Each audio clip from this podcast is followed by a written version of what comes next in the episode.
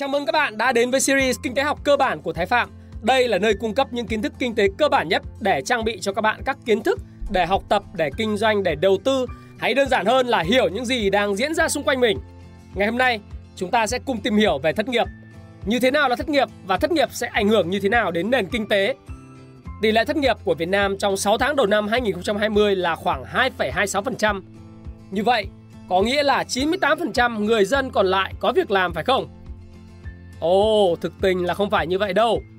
Về phía chính phủ, họ luôn đưa ra những chính sách làm giảm tỷ số thất nghiệp. Nhưng đối với các doanh nghiệp, để muốn duy trì hoạt động của mình, họ thường muốn cắt giảm nhân công để giảm chi phí.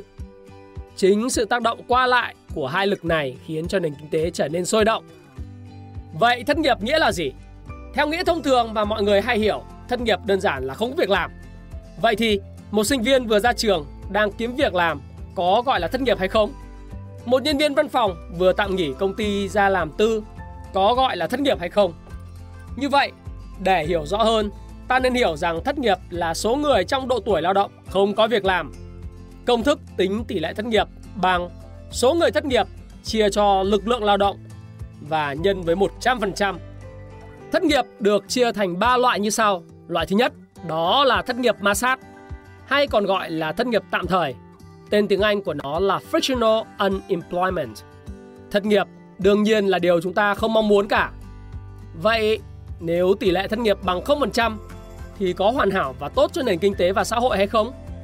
Tôi e rằng hoàn toàn không hẳn là như vậy. Bởi vì rất bất khả thi khi mà trong một thời điểm tỷ lệ thất nghiệp bằng 0. Tại sao lại như vậy? Rất đơn giản là gì? Thị trường cần cân đối giữa cung và cầu Thất nghiệp tạm thời là thất nghiệp bắt nguồn từ sự dịch chuyển bình thường của thị trường lao động. Khi một nền kinh tế vận hành tốt là nền kinh tế có sự ăn khớp giữa lao động và việc làm.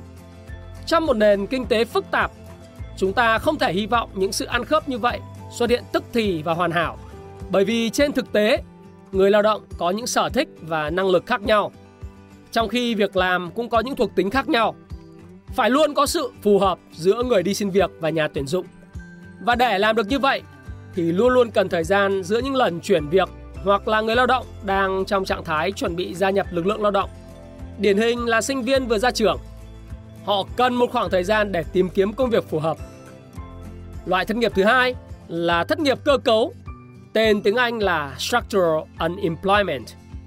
Thất nghiệp cơ cấu là thất nghiệp phát sinh từ sự không ăn khớp giữa cung và cầu trên các thị trường lao động cụ thể Mặc dù số người đang tìm việc làm đúng bằng số việc làm còn trống, nhưng người tìm việc và việc tìm người lại không khớp nhau về kỹ năng, ngành nghề hoặc địa điểm.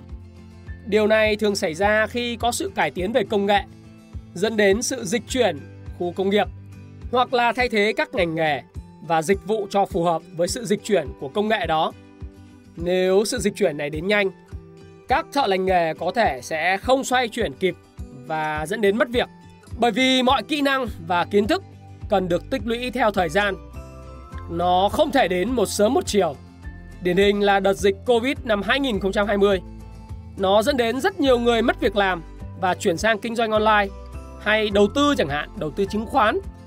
Lúc này, người nào có cơ hội chuẩn bị kiến thức và kỹ năng sẽ sớm nhanh chóng phục hồi về tài chính hơn là những người sau đó bắt đầu mới tìm hiểu. Kể cả ở trong lĩnh vực chứng khoán bạn cũng thấy điều này phải không nào? Vì vậy, học tập và dự đoán xu hướng luôn luôn là cần thiết mọi lúc mọi nơi. Hãy xem những lúc trầm lắng như lúc này, những khó khăn như lúc này là dịp để bạn có cơ hội tích lũy lại kiến thức về kinh doanh và đầu tư. Điều này sẽ đảm bảo cho bạn một tương lai tài chính vững chắc bởi vì không bao giờ là quá sớm để bắt đầu một lĩnh vực gì cả. Kể cả đó là đầu tư chứng khoán hay kinh doanh cổ phiếu hay kinh doanh bán lẻ chẳng hạn. Loại thất nghiệp thứ ba là thất nghiệp theo chu kỳ, tên tiếng Anh là cyclical unemployment. Thất nghiệp chu kỳ là thất nghiệp xảy ra khi có sự giảm sút của hoạt động kinh doanh trong giai đoạn suy thoái hay đình trệ của chu kỳ kinh doanh. Dấu hiệu của thất nghiệp chu kỳ đó là tình trạng thất nghiệp xảy ra tràn lan ở mọi nơi, mọi ngành nghề và gắn với sự lên xuống ngắn hạn của chu kỳ kinh doanh. Điển hình là cuộc suy thoái kinh tế năm 2007 đã chứng kiến tỷ lệ thất nghiệp lên tới từ 5% đến 10% trên toàn cầu. Những lúc này, người thất nghiệp sẽ ở nhà và nhận trợ cấp của chính phủ. Vì lúc này, doanh nghiệp làm ăn đình đốn, cắt giảm chi tiêu bằng cách cắt giảm nhân sự. Khi mọi người không có việc làm và chi tiêu ít hơn, người khác sẽ thu được ít hơn và nó dẫn tới sự sụp đổ hàng loạt của các ngành nghề kinh doanh khác.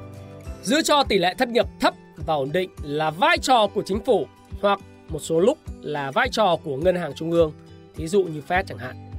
Nhưng không phải cứ tỷ lệ thất nghiệp thấp là sẽ tốt vì tỷ lệ thất nghiệp sẽ tỷ lệ nghịch với lạm phát. Đường cong Phillips là mô hình để minh họa điều này. Và cân bằng giữa lạm phát và thất nghiệp luôn luôn là chủ đề cực khó mà mọi chính phủ hay tổ chức đều phải đối mặt. Nhưng nếu họ làm tốt thì đó là một điều rất tuyệt vời và đương nhiên tôi cũng hy vọng nó sẽ xảy ra một ngày nào đó. Về cơ bản, những người dân như chúng ta luôn luôn phải để ý đến công việc của mình và không gì hơn tôi thích và xin trích dẫn lại câu nói của một nhà đầu tư nổi tiếng là Ray Dalio, người đang quản lý hơn 160 tỷ đô la trong tài sản gọi là AUM, Assets Under Management của mình. Đừng bao giờ để tiền lương của bạn tăng nhanh hơn năng suất lao động. Bởi vì nếu một việc dễ làm mà kiếm được nhiều tiền thì ai cũng có thể giành với bạn và lúc này miếng bánh sẽ được chia nhỏ ra. Lời nhắn nhủ cuối cùng của tôi đó chính là luôn luôn trau dồi bản thân, bạn phải đọc sách. Đọc sách hàng ngày, tham gia các khóa học để nâng cấp kiến thức và kỹ năng của bản thân để bản thân của bạn luôn luôn có giá trị và thị trường sẽ trả giá cao cho bạn. Nếu bạn thấy thích video này, hãy like, hãy share và chia sẻ nó cùng bạn bè để họ cùng biết nhé.